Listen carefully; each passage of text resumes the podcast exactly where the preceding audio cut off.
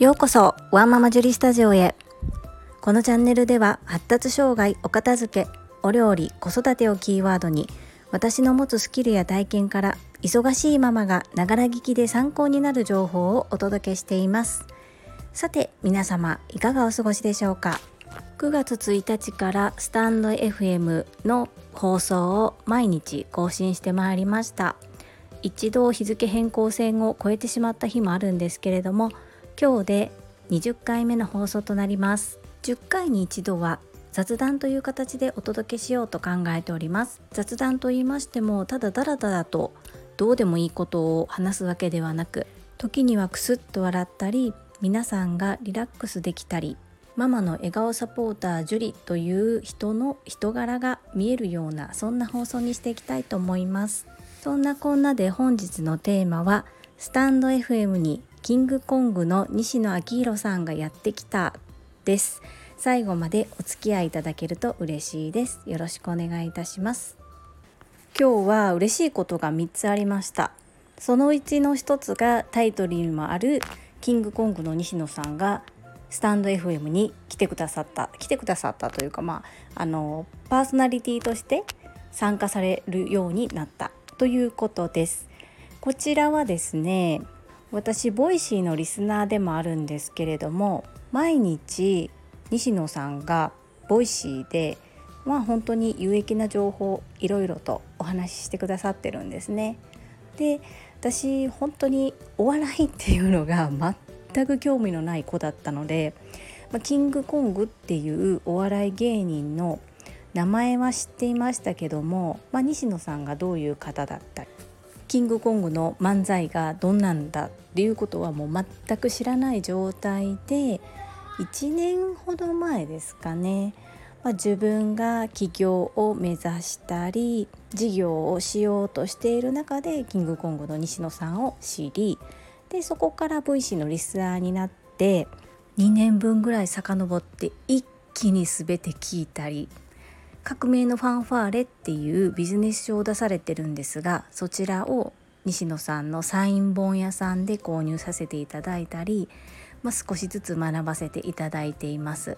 で Voicy のパーソナリティになろうと思うと審査制なんですね前も一度ちょっとこちらで触れたことがあるんですがなので私は Voicy のリスナーではあるのですが現時点ではパーソナリティではありませんでそんな西野さんがスタンド FM に来てくださったっていうのは訳がありまして Voicy のライブ配信がちょっとまあいろいろ不具合が出てて音が小さかったり西野さんクラスですね何百人何千人近くのリスナーさんが一気に集中するとサーバーがダウンしてしまったりっていうことがあってで他の音声メディアを試されるっていうことでスタンド FM の方に来ていただいたみたいなんですけれどもまあ私からしたらものすごく嬉しくてですね。は あ来てくださったと思ってすぐフォローしちゃいました。2つ目に嬉しかったことは私のこの放送を聞いてお片付けを頑張った方がいらっしゃいましてその方から直接コメントをいただいたんですけれども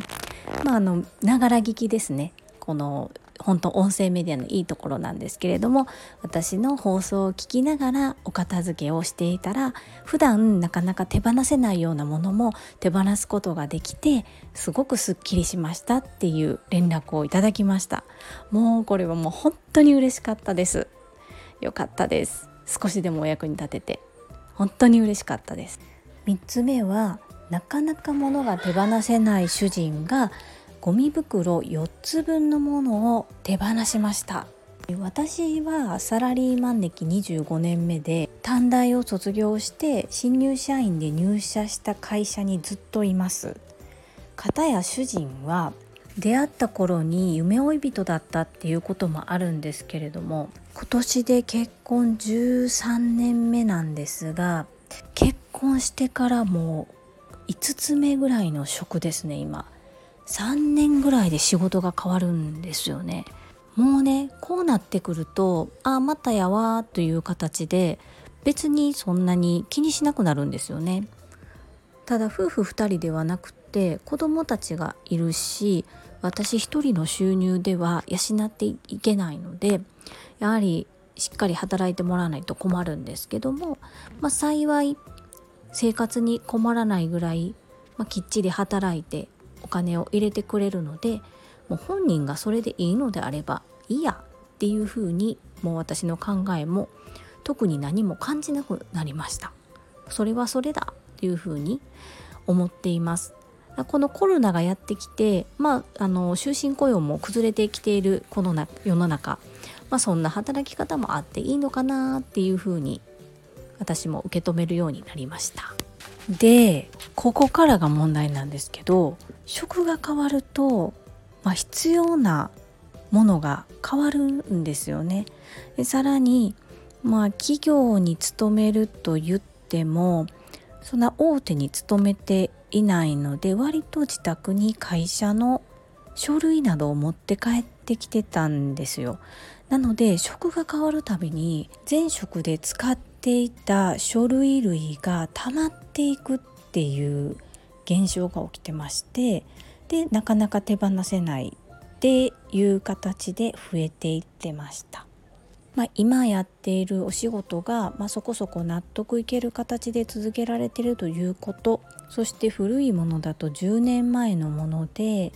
全く10年間手をつけていないんですね。でこの夏家族で海に行く時にちょっと物を購入しました。でその時に私があこれはいいタイミングだと思っていやこれ買うんだったらちょっと書類系を手放さないと置くとこないわ。でも置くとこないから買うのやめようっていう提案をしたんです。ずるいですか？まあこれも整理収納アドバイザーの裏技です。それでだったらちょっと見直すわっていうふうに言ってくれたんですね。でそっからもう1ヶ月以上経つんですけれどもこの3連休が本当にありがたく土日だけだとなかなかそのものを見直す時間っていうの取れないんですけれども連休が3日間続いたことで見直す時間が取れた。本当にありがたかったです。嬉しい空間ができて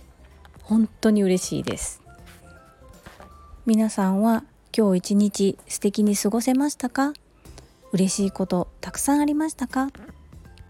一日一日大切に過ごしていきたいですね。それでは皆様最後までお付き合いくださりありがとうございました。ママの笑顔サポータージュリでした。